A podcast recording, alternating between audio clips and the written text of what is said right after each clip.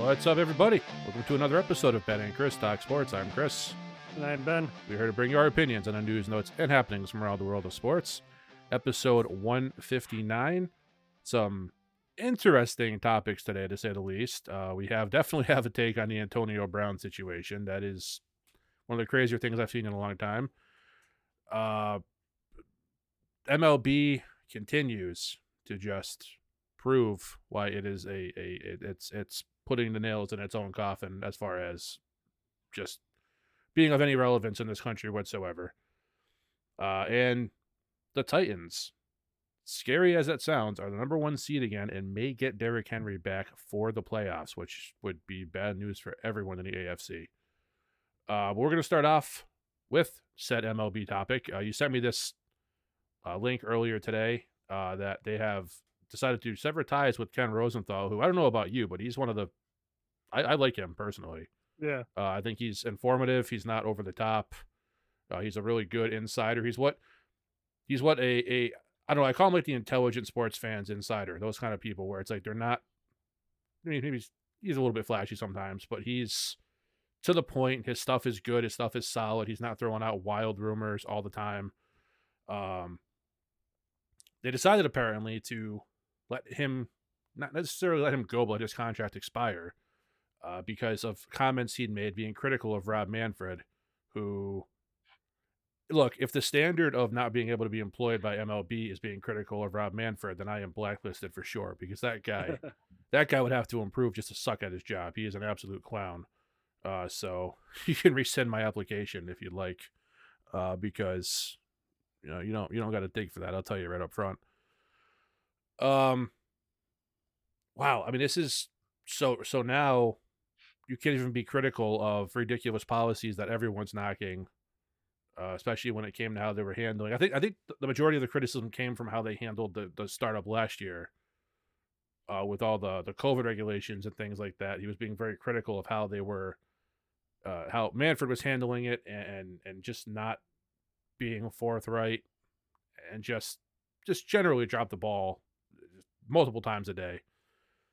Uh, and apparently you weren't allowed to bring that up because as you and I mentioned several times, if you went on MLB's website at that time, you would see nothing, nothing about anything critical of them. It was just, nope, everything good, nothing to see here. And they're doing the same thing now. They have the lockout. No one's saying anything. Nothing's going on. We're all supposed to still keep caring for some reason.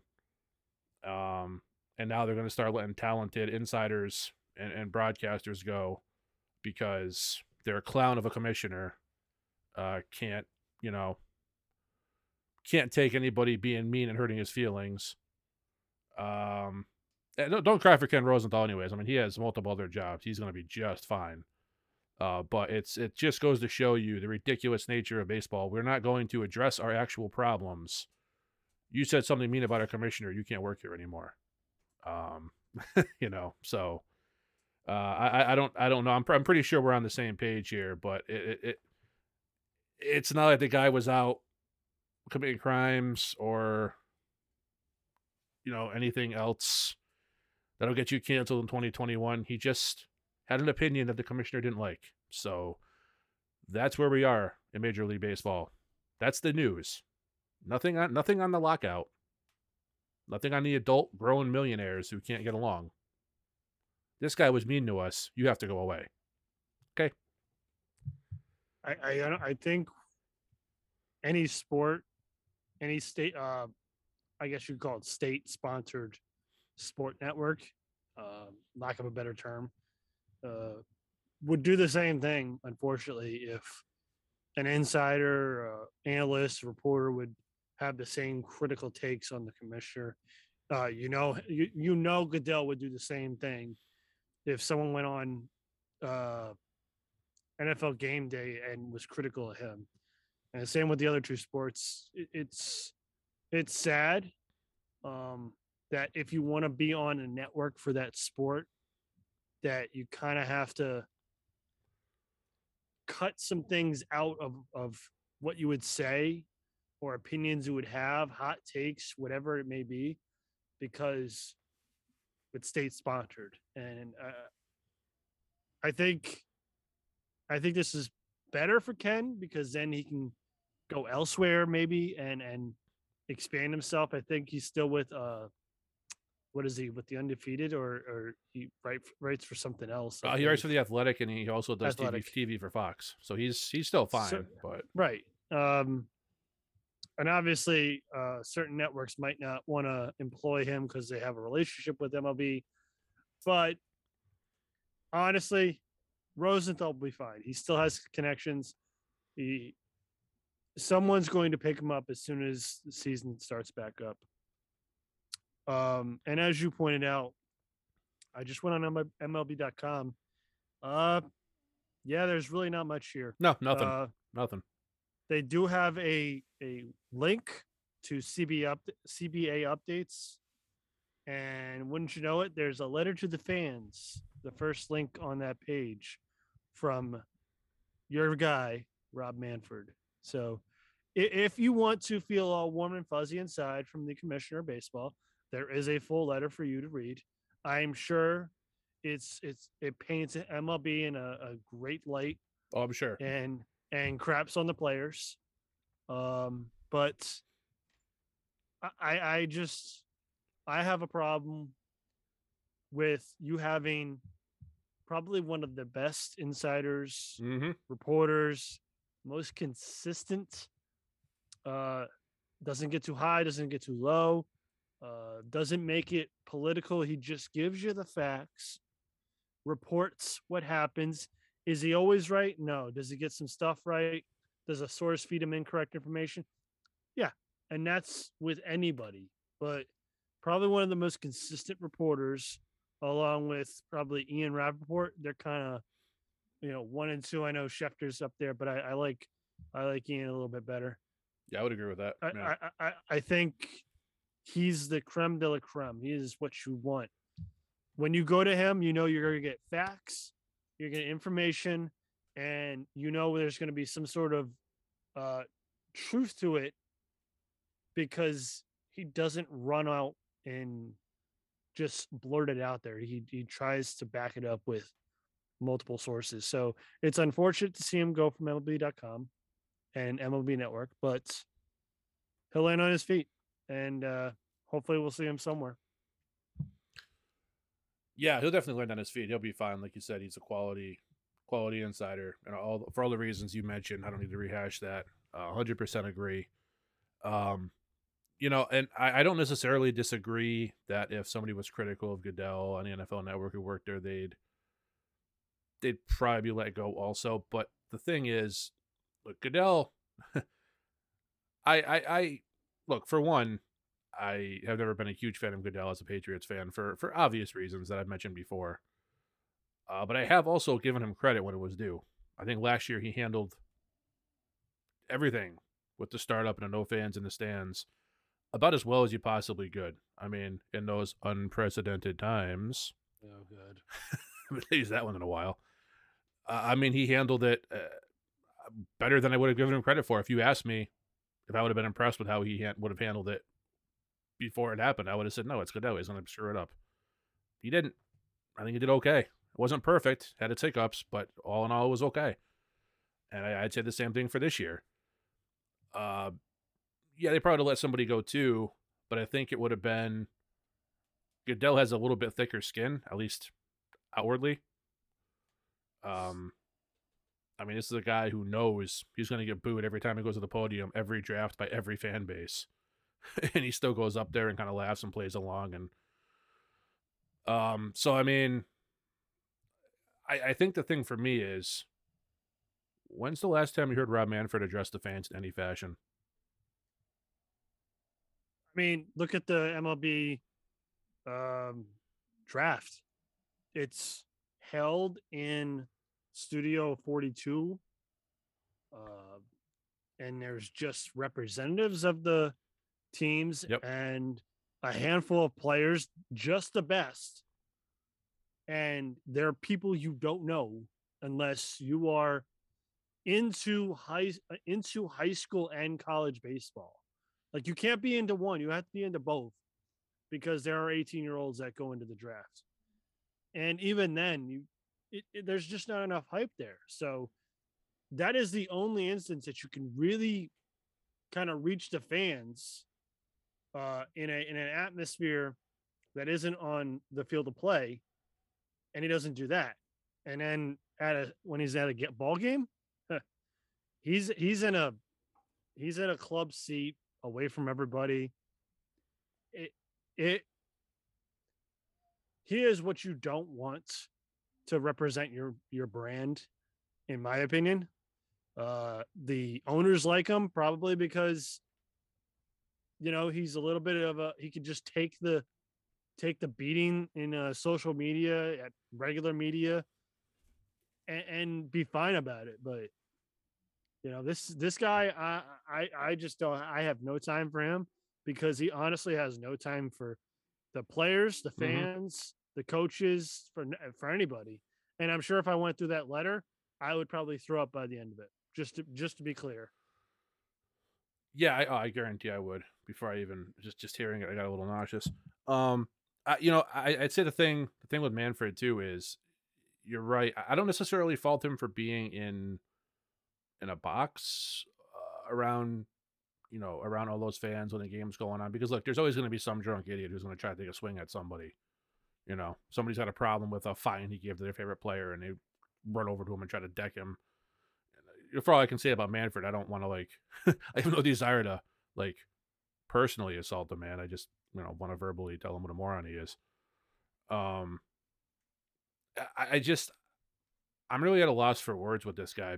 Almost, not quite, almost, because it he just has this air of superiority that he just presents over everything, and yet he's done nothing. What my point, and you made some good points there when you got into the whole, you know, the draft and everything. That was very definitely valid. I was trying to get to the okay, so you wrote a letter to the fans. Now we're having in the lockout. When's the last time he reached out to fans? Oh, the last time he couldn't manage his damn league, which was start up last year, which got delayed months because of COVID. Oh, I don't want to address you during the regular season. I don't want to, you know, talk to you like your people, like your opinion matters, like your dollars are what's funding this game. By the way, Rob, it is. I want to tell you how the big bad players aren't going to let us keep going and how poor little Major League Baseball is doing everything we can to get the best product on the field. Manfred has some world class minds around him in that organization, the upper echelons, people he probably deals with and talks to every day. And yet, despite that, he finds a way to shoot himself in the foot every chance he can. They started up on time this year, and what is the first thing he worries about? He spends months talking about this. Don't have the substance on your hands. We're going to implement checks. Nothing to speed the game up. Let's slow it down a little bit. That's what we need. that's what they did He is completely out of touch. He has no idea what the fans want. And if the if, if the owners do not get this guy out within the next couple of years,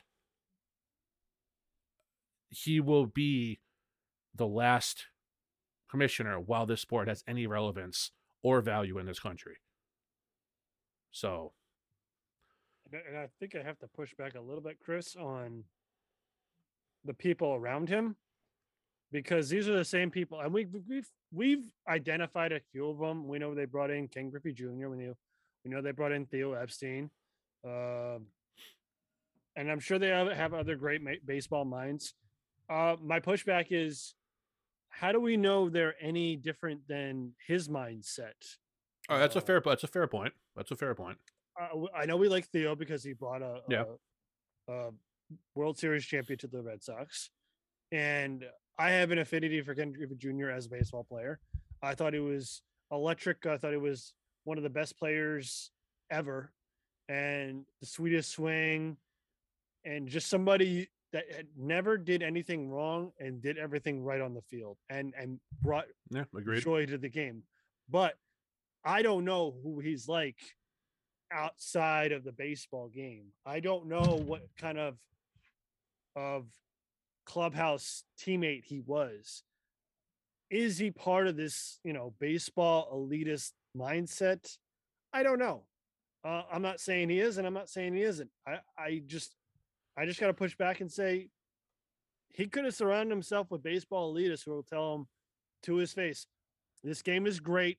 Uh, we just got to keep forcing it down these fans' throats because this is this is what we think it should be, and they're just gonna like it, and that's the end of it, without having any any thought in the mind of we should try to change the game each and every year. I talked about this before. Every other sport is trying to better their game or try to bring some newness to it each and every year, trying to refine it. And baseball just doesn't do it. The biggest move they've made in the past half century is in the insertion of the DH. That's about it. Everything else that is, you know, a, a big move, it doesn't move the needle for anybody. I'm sorry. Yeah, well, if you know that is a valid point, and you know you are correct. I don't actually know that they're not all the same mindset. Uh, so I mean, time will tell. But if they are, and I'm off base, that's even worse for baseball. So time will tell. Um, I I don't know how. There's no transition here. Uh, Antonio Brown. So unless you've been living under a, a very poorly placed rock you've at least seen part of or heard about at least uh, his antics from this past Sunday. Uh, literally, the headline I put here on the rundown is Antonio Brown dot dot dot dot WTF because I've never seen anything like that. And there's every excuse in the book. Of course, you have your people are going to coddle him and whatever. Um, just run down real quick. So I'm watching. Uh, I'm watching uh, Red Zone on. I think it's the DirecTV. I'm not watching one with Scott Hanson. I'm watching one with Siciliano, who is far more tolerable. Um, and all he says is, "Okay, interesting, interesting developments here in the Meadowlands." it shows Antonio Brown taking off his like his like Under Armour or whatever brand it is undershirt and throwing it in the stands and just walking. And he goes, apparently Antonio Brown has left the field. That's all they knew at that point.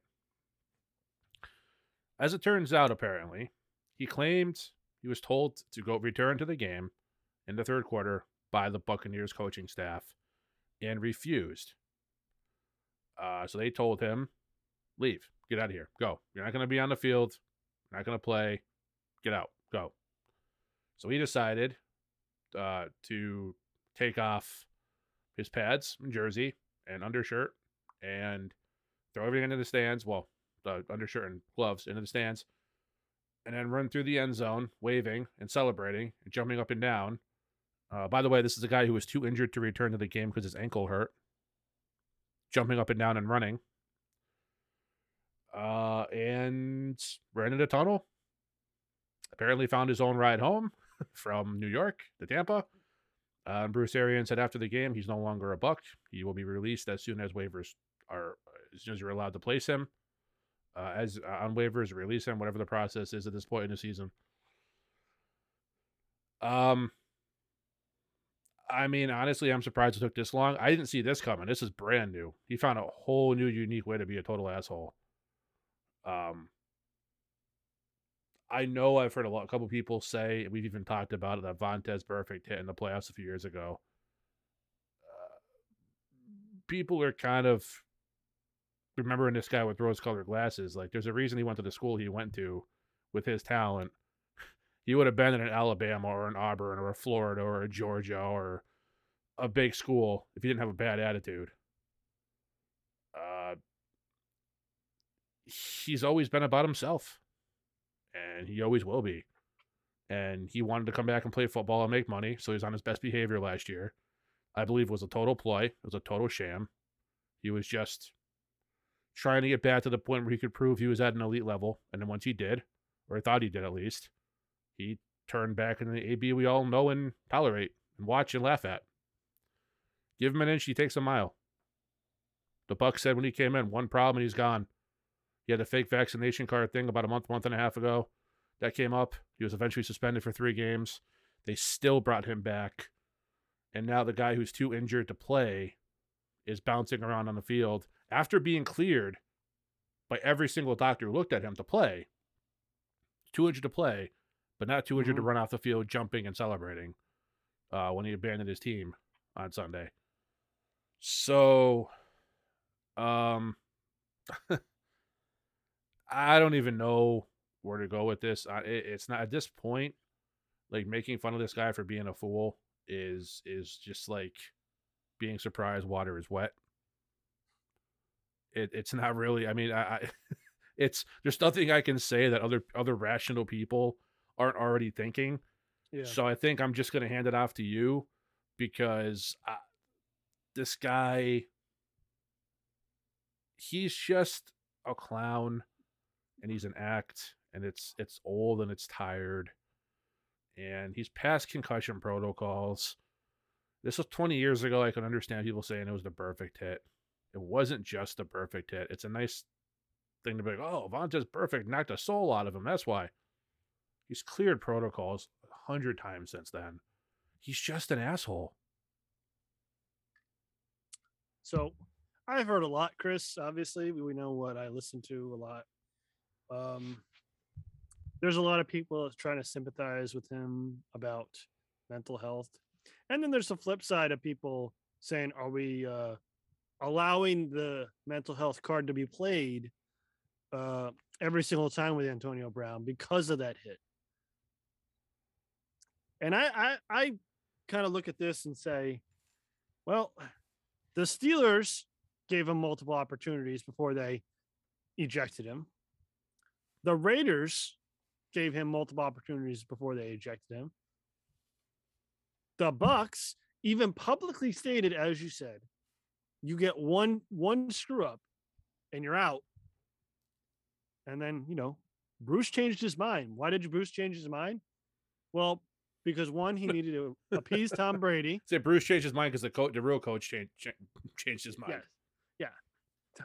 Tom Brady. That's one, and two, uh, they were they're having right wide receiver depth issues, and they tied a lot of their offense into Antonio Brown, which is mistake number one.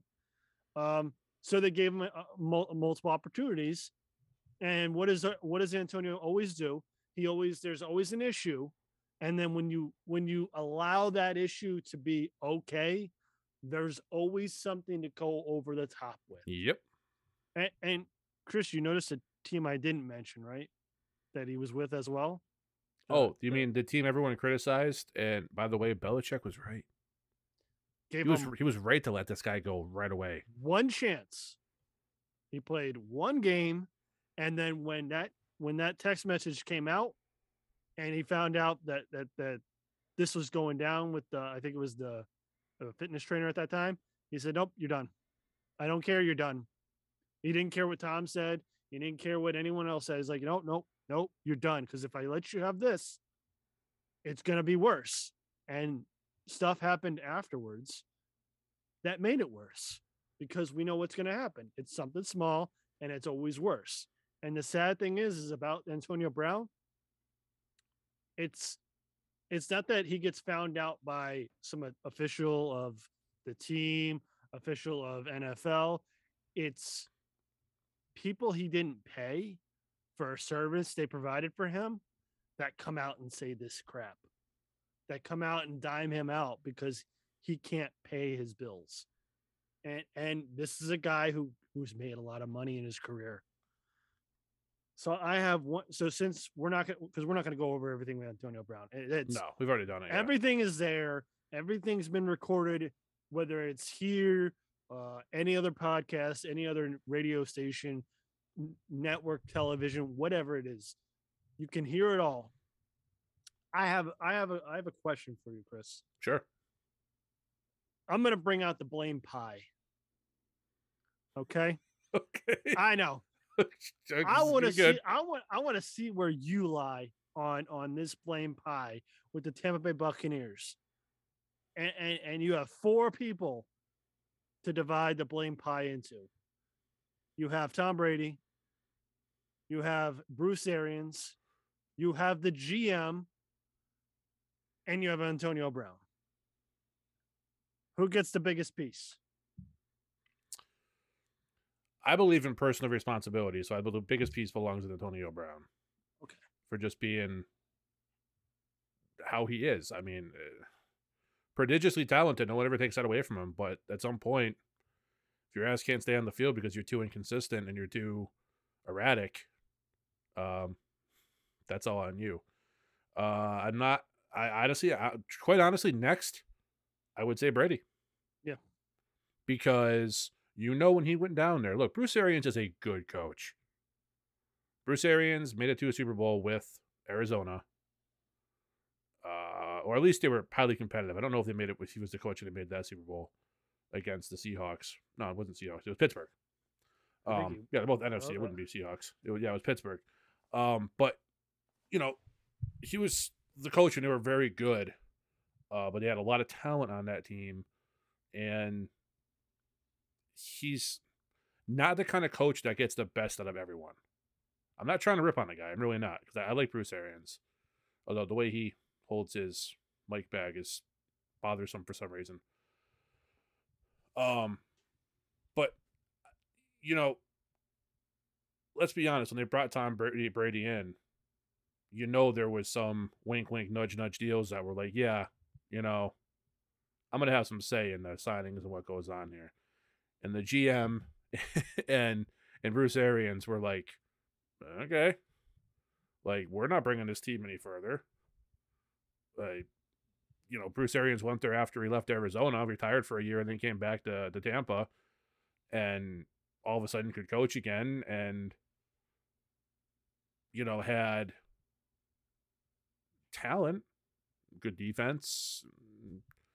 Obviously, guys like you know uh, Chris Godwin and, and and Mike Evans, who are you know world class receivers. Um, but inconsistency at their positions, and and Brady came in and they wanted to get Brady there. You know, get get Brady in a Bucks uniform, yep. no matter what. And then it came time to pay up on some of those, uh, some of those things. That whole thing where they said that he gets one shot and that's it. That was not the Bucks telling the media that. They didn't give a damn. That was the Bucks putting it out there so Tom Brady knew it was out there. Yeah. Hey, we signed your boy. The guy you've gone to bat for for some reason.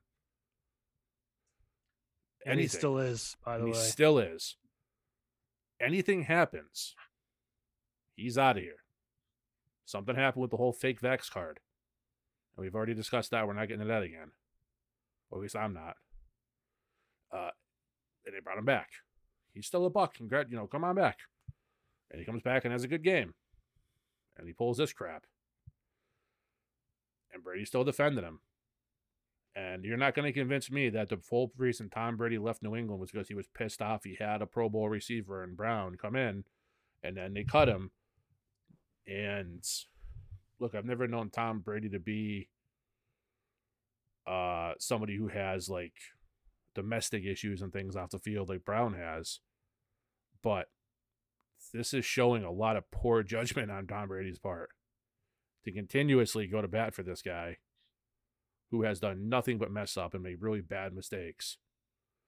Uh, it make you look like a fool as much as you can make a seven-time Super Bowl champion look like a fool. I, I just I, I say it's him and then I say it's the GM, and then Arians is the smallest piece of the pie because let's face it, the minute Tom Brady signed that contract, Bruce Arians was no longer the coach to Tampa Bay Buccaneers. So, and he won't be until either he retires or or, or Brady goes somewhere else. However, Brown signs next year, we'll see. I say that in jest, but you never know. Yeah, as I'd say, I'd say it's Brown first, personal responsibility. Yeah. Brady for putting his faith in way wrong person. Probably left a 20 year legacy in New England because he was pissed off they didn't keep his friend, which is stupid. Yeah. Uh, and then it's GM and then the former coach Bruce Arians. Or I should say Tom Brady's assistant coach, Bruce Arians. Um, yeah, so yeah, I would, concur would with I would concur with that. Uh, just on the simple fact that Tom Brady made this made this decision. That's all I have to say. And this, as as crazy as it sounds, uh, if they can't get to some of these receivers, these backup receivers, sped up, uh, and they don't get Godwin back, they could be in real real trouble. Because uh, the Packers are playing like they're a they're a legit contender. What you mean this year going forward? Uh, you have the the Cardinals who are serious serious this year. I'm just talking about this year. Well, Godwin ain't coming back. Godwin tore his ACL. Huh? Godwin tore an ACL. He ain't coming back. Okay, well then, then, then, then they're they're probably in, in bad shape then because they're because Gronk. We know we know Gronk's history. He he has injury problems. It can flare up, and outside of that, Mike. I mean, I like Mike Evans, but you know his success really escalated when he had Chris Godwin or a second another number a number two to his number one. And because they gave so many reps to Antonio Brown, you know, some of these other guys, Tyler Johnson, um, that kid that caught the touchdown uh, at the end of the game uh, on Sunday, you know, he could have he could have been getting some reps too. Uh, Scotty Miller could be getting could mm-hmm. getting some reps. Like you're you're taking away these reps from these guys for Antonio Brown, which I get the the the talent, but you rested your hopes. Like that was the great thing about last year was you didn't tie your offense too much into Antonio Brown. He was an extra piece. Mm-hmm. Now your offense is tied into Gronk, Antonio Brown, and then Chris Godwins and Mike Evans and Leonard Fournette are, are nice pieces to make it an elite. And now you don't have Godwin, you don't have Fournette, and you don't have Antonio Brown. Now you're down to Chris Evans and, and Gronk. And I'm sorry, that's not enough in the in the NFL this year. It's just not. Pa- no. Packers Packers look like they're gonna they could be the elite in the AFC or uh, NFC. I'm sorry. No, you're 100 percent right. And and the thing is, you know, with you know what what version of Tom Brady are they going to get now? Because let's be 100% real. Tom Brady can take mediocre receivers and make them look like superstars. He has the ability that all any great quarterback has. You know, you got a guy like Peyton Manning. He turns a, a, a, a schmuck into a decent receiver. Not schmuck. You're not a schmuck if you play in the NFL. You're an NFL caliber receiver. You're never a schmuck. But um, a low level caliber receiver and makes them look good. Makes a good one look real good. Makes a real good one look great. Makes a great one look legendary. He just has that ability to bump everyone up around him up a couple notches until he doesn't. Until he's boo boo faced. Until he's upset. Until he's disenchanted, which are words you use with the Patriots towards the end. Um, we all remember seeing a couple years ago, last year in New England, it's the same guy who tore it up in Tampa with all pro receivers out there throwing at N'Keal Harry's feet, blaming N'Keal Harry. Now, as it turns out, N'Keal Harry ended up not being all that good. At least so far, but we're four years into this experiment, three years in, and it's still not working. So, wash my hands of that one. But you still had Jakobi Meyers. You still had other guys who were talented, other guys who were there, other guys who were trying to emerge and, and do things and make a name for themselves and Brady was just disinterested because they cut his friend and he wasn't getting everything he wanted. Let's see how it goes in Tampa now. Let's see how it goes in Tampa now. They cut his friend. He's not getting everything he wanted. He's not going to have Mike Evans, Antonio Brown, Chris Godwin, Rob Gronkowski, other talented tight ends. Like I said, Tyler Johnson, it looks like he could be really good. Is there any timetable for Leonard Fournette's return? Oh, he doesn't have these guys, or at least worked into the game plan. Now he has to figure it in. Is he going to have the will to go to a Tyler Johnson and a Scotty Miller and say, "Hey, let's do some extra reps because we got to get we got to get coordinated because you know playoffs are coming, and if we're going to go into Green Bay for the NFC Championship game, which it's a as much of a possibility as any of the, of the two teams that are there, that could be Tampa and Green Bay again, we're going to have to be on the same page. Or is he going to go? When they cut my friend, it's their fault. If they didn't cut Antonio Brown, we'd win. That's what he did in the end in New England. Yep. I'm as big a Tom Brady fan and supporter as you're going to find. But you tell me by his body language that last season, season and a half in New England, he was not checked out mentally. And you're not looking at the same thing I am. So good luck, Tampa, because now you have now you have pouty face, boo boo face Tom Brady, and that does not help your team one bit. I don't care how many rings you have. And and and Chris, to, to finish this off, if you're Tampa Bay, and you have the, you're the number three seed, right? Are you in danger of of going down at all, or or are you, or can you improve your seed by winning? And the answer is, uh, as far as I've done uh, quick research, the answer is no. They they can't improve, and they can't move down because they have a better record than the Cowboys, and they uh, beat the Cowboys. So Yeah. even if they even if they tie for the record, they they, they supersede the Cowboys. They lost to the Rams, and the Packers have a nine and two conference record. The Bucs currently have a seven and four. There's no way. So right now, Tampa Bay sits at the number three seed. And we know Tom Brady could use a break. He is not a spring chicken. Do you sit Tom Brady week 18? I sit every single person of substance on that team. Evans doesn't see the field. Like I said, I have Chris- no I have no idea. I know Chris Godwin isn't anyways. He tore his ACL, like I said. Yeah. Um Brady doesn't. Gronk doesn't. Uh, whatever Leonard Fournette situation is, if he's even inkling of coming back, nope. None of these guys, none of these guys work too hard. If they break a sweat in warmups, they're working too hard. Sit them down. Chris, just to clean that up for you, the Bucs are optimi- very optimistic that Fournette will be ready for return uh, in advance of their first playoff game. That's good because he's going to be the key to that offense. He could very well be the difference between them going out in the, in the first round and making a deep playoff run. The way he's played, he's been out of the, out of his mind. So they need him as bad as they need anybody on that team. So yeah, nobody, nobody vital to that game plan at all. Chris, I'm not even playing- I'm not on even the playing- field. I'm not even playing Le'Veon Bell.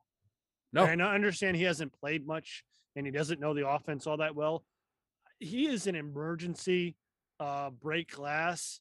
Uh, if if Leonard Fournette can't uh, suit up, if he can get up to speed, maybe he can show you something in the playoffs. Maybe he can have one last burst in the tank. And I'm not playing him. I'm I'm putting out whatever I can. And and unfortunately, right now, you got to play a tight end, and Gronk is probably the only one I'm sitting because unfortunately, Cameron Brate and OJ Howard are going to have to uh, suit it up and have either Kyle Trask or Blaine Gabbert thrown to him.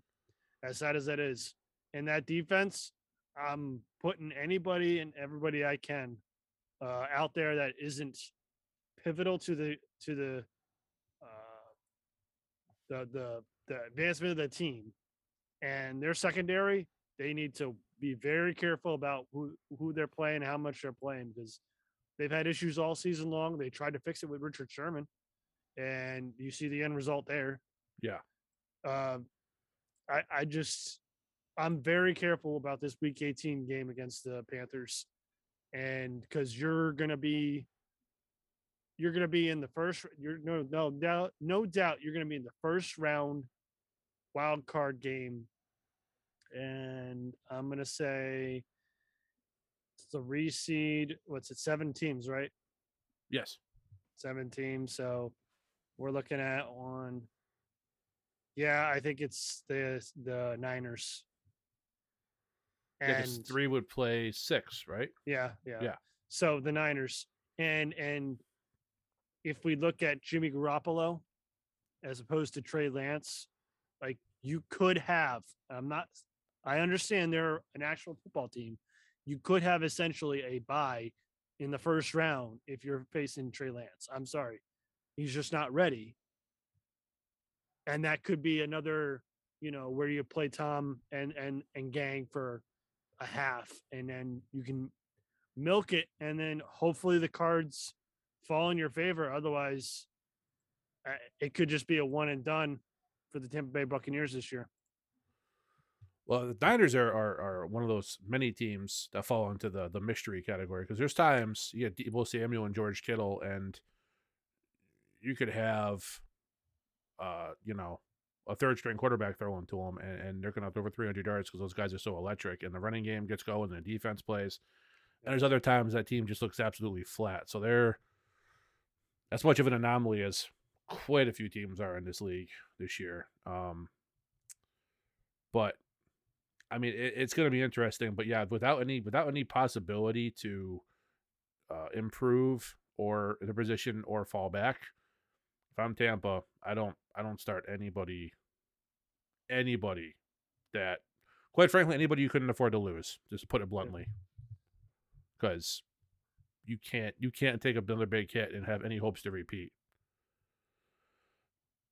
Uh, I had these as two separate, two separate uh, things on the uh, rundown. But we can kind of discuss them together, just the AFC and the NFC and uh, situations. Um, actually, the next three, to tell you the truth. Yeah, almost. Uh, yeah, no, not the last one, but um, Titans. Look, when they lost Derrick Henry, and, and I said that it was going to be in Ryan Tannehill's hands, uh, I had no faith that the Titans could remain number one seed, and they ended up losing it. Went to the Patriots, went to the Chiefs, and now it's back in the Titans' hands with one week left, going against one of the worst teams in the league in Houston. And if they win that, they win the one seed, get a bye week, and could have Derrick Henry back for the first playoff game. How monstrous is that? Because you know they're not letting Henry come back unless he's 100% healthy. They're not taking a chance with this guy. And this team's already been doing pretty good. AJ Brown has been hit or miss, but he's as talented as anybody. Uh, and now to have a healthy Derrick Henry, who I know he's been injured, but he's also going to be rested. I mean, this is this is one of the biggest potential uh, add-ons before the playoffs I can remember in, in recent memory, maybe ever, honestly, because you know, healthy, a healthy Derrick Henry can run this team right to the Super Bowl. Yeah, and if you look at it, the, the really the only team, there's two teams I would put in their way, like serious contenders, and that's the Chiefs and the Bengals. And we do have to allow some leeway for the Bengals because they're an up and comer. Mhm. So we don't know what they're going to be like in the playoffs. Whereas the Chiefs, the Chiefs are legit. We know they're uh, proven, proven track record. So I think the Chiefs could absolutely look at Derrick Henry and say, "Yeah, we're just gonna, we're just gonna nullify you by running up the score," which is what they did last year. They ran up the score and basically took Derrick Henry out of the game. Not from what essentially what they did, but the Titans uh, coaches have just said, "Yeah, we're not to run the ball anymore. We have to pass, pass, pass, pass, pass. We're to go right out of our playbook and go into the Chiefs playbook. Which, if we try that, we're to lose." So, uh, I, I mean, I'm not trying to dismiss the Patriots. I'm not trying to dismiss the Bills, uh, or the Colts or the Chargers if they make it. I'm just giving us the. Fa- I'm giving the facts here there's one high flying team that's legit that could just offensively put Derrick Henry out of the game, and that's the Kansas City Chiefs because they've done it before. So outside of that, I mean, he comes in, he could absolutely take over the game, and they don't have the Baltimore Ravens to worry about, and their um, their excuse me, their running game. So could Derrick Henry just run right through it? Absolutely. Uh, would I like to see it? Yes, I would like to see it. Uh, just because I want to see what kind of curveball that throws. Hmm, sorry. I want to see what kind of curveball that throws the league. That a, a workhorse running back drafted in the first round. What does that do to drafts? Because what what is what is this league known for? Copycats. They Yeah. all try to do it. The the new greatest thing because the Mahomes effect. A lot of play, a lot of teams try to get that mobile quarterback that throws off platform, that tr- tries to do as much as he possibly can out of the pocket, and nobody's been able to duplicate it because Patrick Mahomes is a unique talent. And I just want to see what happens if a, a star running back that runs the runs this team to the Super Bowl, what that would do to um the draft and free agency in a whole. Now, just just to, to not, you know, misrepresent it, there's a chance that he might not be able to come back. Right. Now he they said he was practicing and they were hoping to make a designation on his return by middle to the later portion of the week. Does not mean he'd be back this week. Probably what happened is since they're already in the playoffs and they have to play, you know, a, a Houston team that has definitely seen better days, although they have gotten up for a couple of games this year and looked decent at times. Davis Mills might be a little something there. I mean, I know people chuckle when I say that, but it's worth looking into instead of just going back to the bargain basement for another quarterback. Um, maybe try to actually develop some talent, and you might a few years down the road have a respectable team. Uh, but you know, so if the Titans lose, doesn't I mean, yeah, they don't. They, they look, they lose the bye, and they lost to the Texans, and I get that, but they still would end up playing a team that's probably beatable for them uh, in the first round. And if they get past that, and Henry's not available in that first playoff game, he'll probably more than likely be available in that second playoff game, and then we're off to the races. Let's not forget the fact that this team's still been able to run the ball rather effectively even without him. So this is still a dangerous team regardless. With Derrick Henry, they're downright deadly. Uh, but we do have to wait and see if he will be able to return. Once he's designated, I believe he has three weeks to actually be activated. So I'm not sure if it's different in the postseason, but that's what it is in the regular season. So we shall see. But that is something to keep an eye on because a rolling Titans team with AJ Brown doing his thing and Derrick Henry is not one I think any team wants to see across the field from them. Uh speaking of Chris, I just wanted to add one last thing to that. Oh, it's I'm trying, I'm trying to move Yeah. on. Um, it'll be intriguing to see which team comes out to play more, the Texans or the Broncos, because the the Chiefs had the Broncos, Titans, as you said, have the Texans. The Titans need to lose, and the Chiefs need to win for to the Chiefs to jump up because obviously the Titans beat the Chiefs. Um, that's an interesting perspective because as we know there's one one bye week for for the one number one seed and that's it if if the titans have to play that first that wild card weekend that's a different story because like you said they might have them for the first playoff game thinking they might have to buy now you're talking about possibly you know depending on how things roll out you're talking about the Patriots, the Colts, the Chargers, the Raiders, or the Steelers. One of those teams being that seven seed, and now, now you got to go in. Now you got to come home and and and play one of those teams, especially the Chargers. I think the Chargers. I don't think the Patriots will drop. Um, I don't think they'll lose to the, the the Dolphins. I don't think they'll drop down, but even if it's the Colts and that the Colts, I think, would be the biggest scare because that's in division rivalry. Yep. They have Jonathan Taylor. There's no ifs, ands, or buts. Jonathan Taylor will be there.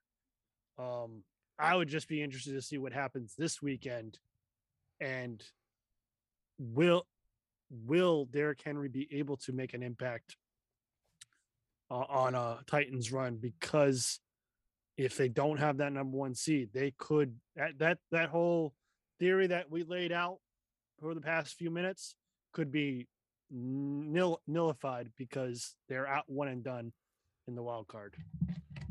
Sure. And uh real quick, I don't think the Pats lose to the Dolphins either, but I think that game is going to go a long way to showing who they really are. Because they looked shaky in the beginning of the season, shaky to good. Uh, they played some good teams really hard and didn't didn't come out on top. You know, they almost beat Tampa. They had Dallas, but you know they just they just couldn't lock it up. Uh, then they went on a winning streak, went on a bye week, lost two in a row. Uh, still showed some good signs. I'm, I've been nothing but impressed with Mac Jones this year. I don't care what anybody wants to say, blowing things out of proportion. That kid's looked good all year. Made some rookie mistakes, but all in all, couldn't be happier with how he's been doing. Um, so I think having a get right game against Jacksonville where they just absolutely destroyed them. And I know, oh, it's the Jaguars. Well, those same people are going to say how great the Bills are.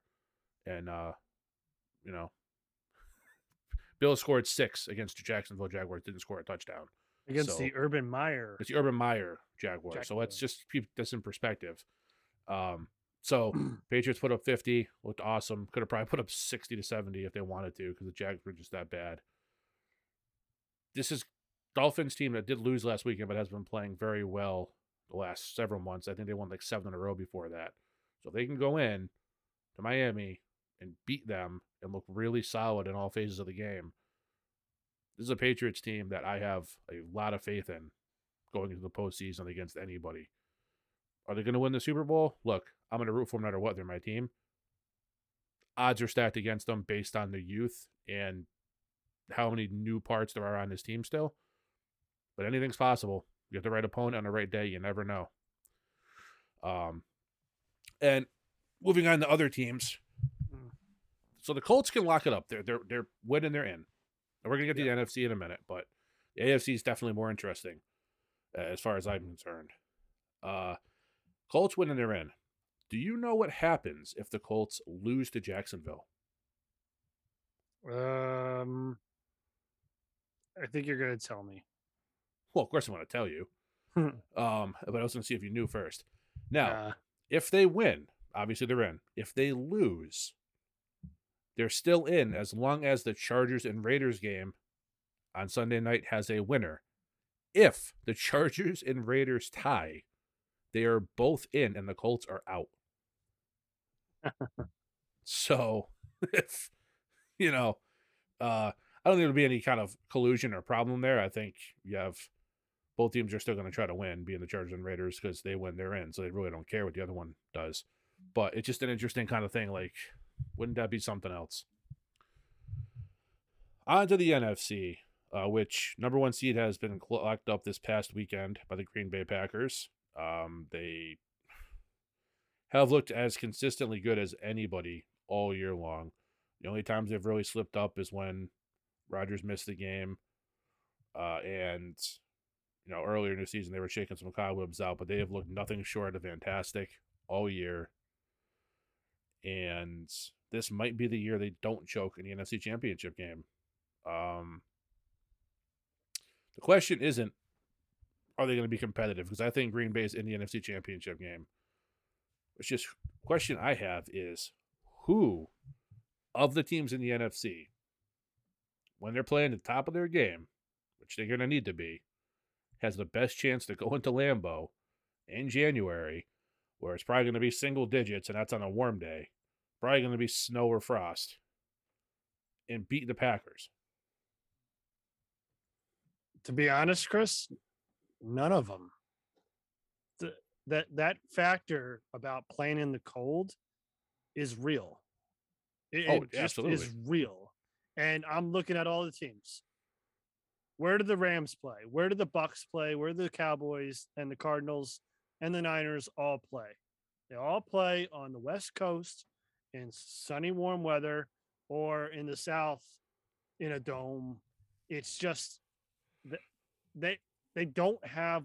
I don't think the sad part. The sad part is, Chris, the team that has like the offensive set to really give competition to the the Packers uh to play in that cold is the Philadelphia Eagles because they I was run the just ball. looking at them. I was just looking at them because they run it and they're a cold weather team too. That that's the only team I. But here's the thing, Chris. Um, they would have to. first off, they they have to win. Uh, they have to win their their first round game against the Rams, which is going to be in LA. And then if it if it is the Eagles, they're they're going to play them in the second round. Then uh, the Packers' first game because they're the, the currently they're they're they're seated the lowest but that could change depending on what happen, happens with the Niners uh, and the Saints. I that's the team that I look at that, that can go into Lambeau at any point and beat them just because they run the ball. And it's all about Jalen Hurts being efficient with the ball and not turning it over, whether it's through the air or on the ground. And if that happens, I mean, then all bets are off because anybody could win if if the Packers get unseated in their first game by the Eagles. Uh, but I don't see anybody else going into Lambeau. Tom doesn't have the weapon. He's not going to have the weapons that he needs to win this game. Uh, uh, the Rams, Stafford, outside of playing at LA for a year, he's been a dome team. And look, and he's never won a big game. Let's be real. And he's been, I, I don't have his record against the Packers. I'm sure it's not great. His record against any winning team, like good quality, consistent winning team, is not good. So, so. it, it, and the Cowboys, let, let's let's be let's be serious. The Cowboys have been inconsistent all season long, and uh, I'm not ready to. I was ready last year to dub the Cardinals one of the best teams in the league. I'm not there anymore. I, I need to see something. Uh, yeah, I, I need to see more. I need to see uh, consistency. I need to see a consistent running game because Kyler Murray running around all over the place in the cold. We don't know from experience, but you've heard enough players. It hurts a lot more when you get hit when it's cold. And I just, I don't believe that he'd be able to hold up in Lambeau Field in the cold. Uh, no matter if they have heating fans on the sidelines, I don't care that the ground is warm, heated. It's gonna be cold. It's Lambeau Field in January, late January. It's just gonna be cold. So, to be honest, Chris, and and I know there's gonna be a couple fans out there that are gonna enjoy this. The Eagles are probably the best built right now to beat the the Packers in Lambeau Field. I picked the Cardinals to be my NFC representative before the season started. And I know they've struggled. I'm still sticking with that pick. Um, look, I, I, everything you said is completely valid. But of the teams on this list, and that was the nature of the question, of the teams on this list, I still think with a mobile quarterback, and by the way, by the time they get to Green Bay, if this is the case, DeAndre Hopkins could very well be catching balls again. Supposedly, as of last report, he was potentially, potentially, uh, going to be able to come back for a postseason run. We'll see. Much like with Derrick Henry, that's a huge game changer. Don't oh. discount that. That guy is top five receiver in the game, easy. So what do you need to be able to do to slow down the Packers? You have to pressure Rodgers. That's that's you have to. Because you're not going to just get him to sit back there with all the time in the world and make bad throws. Look, I'm not a fan of him off the field. On the field, I, I can't not the guy. He, he's an incredible player. He's going to pick you apart. Cardinals have the talent on defense to pressure him and make him uncomfortable to the point where he's either going to make some off balance throws or he's going to have to just take take some sacks and not throw the ball up. Um, so I personally uh, believe the Cardinals. I very much agree with you about the Eagles. The only thing is, the Eagles are going to have to go to a couple of other places first that are going to be. The Eagles beat the Rams in LA. Probably not. Uh, possibly, but probably not. They beat the Bucs in Tampa. Eh, if Leonard Fournette's back, definitely not, because the Bucs can run the ball too at that point. Um, but they also have won four in a row when everybody thought they were dead in the water, and they've looked great the last month or so. So, you never know. Uh, but of these teams, I still pick the Cardinals to have the best chance. Uh, and let's not act you know, like Green Bay with everything on their side at home in Lambeau in January, losing an NFC Championship game is like this insane thing. They did it years ago against Seattle, choked away a huge lead. They did it last year to Tampa Bay, didn't even look competitive in that game. So you're talking several times in the last decade, they've had this exact scenario and not gotten to the big dance. So Green Bay choking, which they have not done yet all year, wouldn't it be something if it, they just look different in the playoffs? Is not out of the question when a postseason hits. So No, no, it's not. Uh, and that well, we already kind of discussed this. My next question was which version of each playoff team will actually show up. Uh, we've discussed that several different forms throughout the show. Uh, so I mean, it as we've been saying from the beginning of the year, this is the single most, as uh, a friend of mine says on the other podcast, this is the single most any given Sunday season I can remember in memory. Just craziness. Every week there's something that goes or makes you go, what the hell is happening here? This team beat that team, that team beat, th- you know, this team's supposed to be great, and they beat these two great teams, and then they're losing to this schmuck team. It's been a crazy year. So, as crazy as it is, you know, wouldn't it be something if we're sitting here in, at the beginning of February and we're like, yeah, so this this uh this the Saints Chargers Super Bowl, huh? Um Yeah, so I had on here uh take a look at the top 10 picks uh, as of now to see who got value, but that's before the whole Rob Manfred thing. So I think we're going to save that one. Maybe we'll save that one for next week. Oh, I mean, it's it's there is a clear winner though. In the top 10? Yeah, it's the top ten. There's only one choice. Well, no, I'm not talking who got who the only good one is. I'm talking about like No, no, who, no, no. who got good spot for their their pick. Yeah, uh, And I think it's only one choice. All right, let me just take a look here because I'm missing something. Because okay, so let's do it then. We're here. We're already talking about it. All right. So all right. So we got we got Trevor Lawrence in Jacksonville. Yep. Jury's still out. He has not looked good, but we'll see. I mean, uh, Zach Wilson, same. Well, you know, we'll see. Uh, tra- tra- same with the top three, all three quarterbacks. Honestly, we've seen more of Lawrence and less of Wilson, but more than Lance. So we'll see there. Uh, Kyle Pitts has looked very good for the Falcons. A nice pick. Certainly can't complain. Thousand yard season, um, and that's without Calvin Ridley as kind of like security blanket too for most of the year to take some of the heat off him. So he looks the future looks super bright for him. Obviously, Ja'Marr Chase looks like a potential rookie of the year. He looks phenomenal.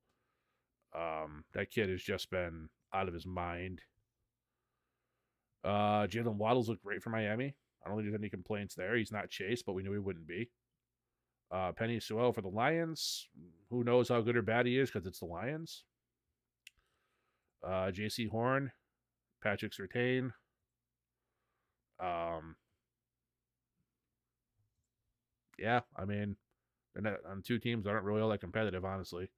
Yeah. Uh, and then Devonta Smith for the Eagles has been solid. I think Jaycee Horn is actually out. Um, I think he went uh, early in the year. He went out with uh, injury on IR. Okay. I think, but I think the clear winner, like the clear, it the first off, receiver slash tight end position, one in the top ten, because pretty much all of them have contributed. Oh at- yeah. Yep. At minimum Yep. to benefit the team. And Ja'Marr Chase is just turned into an absolute uh, monster. So I think if, if we're calling a winner, top 10, it, it's Ja'Marr Chase. And I could, uh, one could argue, you look at all 32 in the, uh, in the first round, he is a clearly, clearly defined number one with Najee behind him pretty close. And and still an opportunity in week 18 to kind of uh make his case but you know there there there's some great picks and then there's a lot of people that have produced absolute nothing but they're rookies. But i would say Ja'Marr Chase right now has identified himself as the the cream of the crop of that top ten picks. Cannot argue there, and I think it's he and Mac Jones for the rookie of the year. Yep. And I, I know we did our we're gonna we're gonna redo them next week. Our our, our picks for let me see here. It's in the same spreadsheet as Banker Tank. Bring that up. Opens up. We're gonna make our picks uh, next week as well. Uh, for MVP, offensive defensive player of the year, offensive defensive rookie of the year, coach of the year, and comeback player of the year. Uh, we've done this. We did it uh, preseason. We did it again in week eight. And we're gonna do it again next week uh, with the entire season in the books. Uh, and I have to say, um, I originally started with Trevor Lawrence as rookie of the year. You went with Mac Jones. Week eight, you stuck with Mac Jones. Week eight, I changed mine to Ja'Marr Chase. And you want to talk about a coin flip right now? What do you value? Um, tell you what, both teams who drafted those guys, Patriots and the and and, and the Bengals, uh, should be very, very happy with their picks. So, interesting to see. Uh, yours did not change a whole lot. I'll be curious to see if that changes next week. Uh, some of mine did. Uh, I have, yeah, from actually, I only had one that stuck, and I think I'm actually going to get it this year. Uh, but that's the same guy I've been picking for that that spot for about three seasons now. So we're not going to spoil it. We're going to get into that next week. Uh, we're gonna real quick run down Banker Tank. For anything else, first of all. Uh, no, no, All right, so Banker Tank through week 17. I am 55 and 47. Ben 41 and 45. He is four games back, so it is still possible that he can catch me. Uh, and number one fan of the show, and my mom Tammy is 42 and 48. Um, we did not. Well, Ben may have. I did not do Banker Tank selections yet at this point for this week, simply because we're going into week 18, which still sounds weird to say, but uh, I wanted to give myself a few extra days to see who would and would not be playing, if any of those things were determined before I picked a player that would not be on the field. So uh, Ben and I will have those selections out on uh, the Facebook page. Uh, I'd say what sometime sometime around late. I'd say late Friday because they're going to be Saturday games. So give people a chance to look at those and let them know that they're they're uh, everything's on the up and up. Yeah. So I had, I had a fun idea for uh, uh, um, a playoff pick'em kind of thing this year. Um, I don't know if this is something like we've done before or not. But instead of picking, we can well we can do two first of all. We'll start with just our bracket, like March Madness style. Then I want to do another one where we pick week by week. Kind of like multiplier style. Where say Patriots play the Colts. The Colts and, and wild card round which I know isn't going to happen because they're both wild card teams, but just bear with me. Patriots play the Colts wild card round. Patriots win. Following week, they play the Chiefs. So you're going to get a point for the Patriots. But you can get another, you can get, you know, pick pick the Colts, uh, or excuse me, pick the Chiefs if you want to, but you Mhm. only get one point. If you pick the Patriots again and they win, you get two points. If you pick them again in the AFC Championship game and they win, then you get four points. Oh, okay. So it's kind of like you kind of get, you know, do you stay with your loyalty? Do you stick with your original idea, your team you picked? Or do you change things up and take less points because, well, I think this team's going to have a much better chance of winning? So it's going to lead to some interesting uh, picks. Okay. And we'll also put something out on the Facebook page. Also, if people want to play along and participate.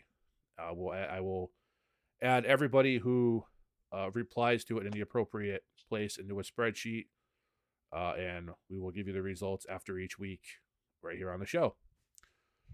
So, I think that is going to wrap it up for episode 159. If you have any questions any, for Ben or I, anything you heard on this episode, past episodes, or anything sports related at all, we'd love to hear from you. Where can they get in touch with us?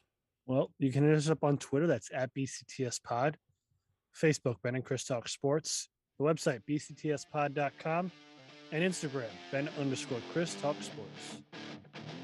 And if you have not done so yet and you feel so inclined, please go to wherever you download your favorite podcast, leave a rating and a review, and then ask a friend to do the same. We really appreciate that.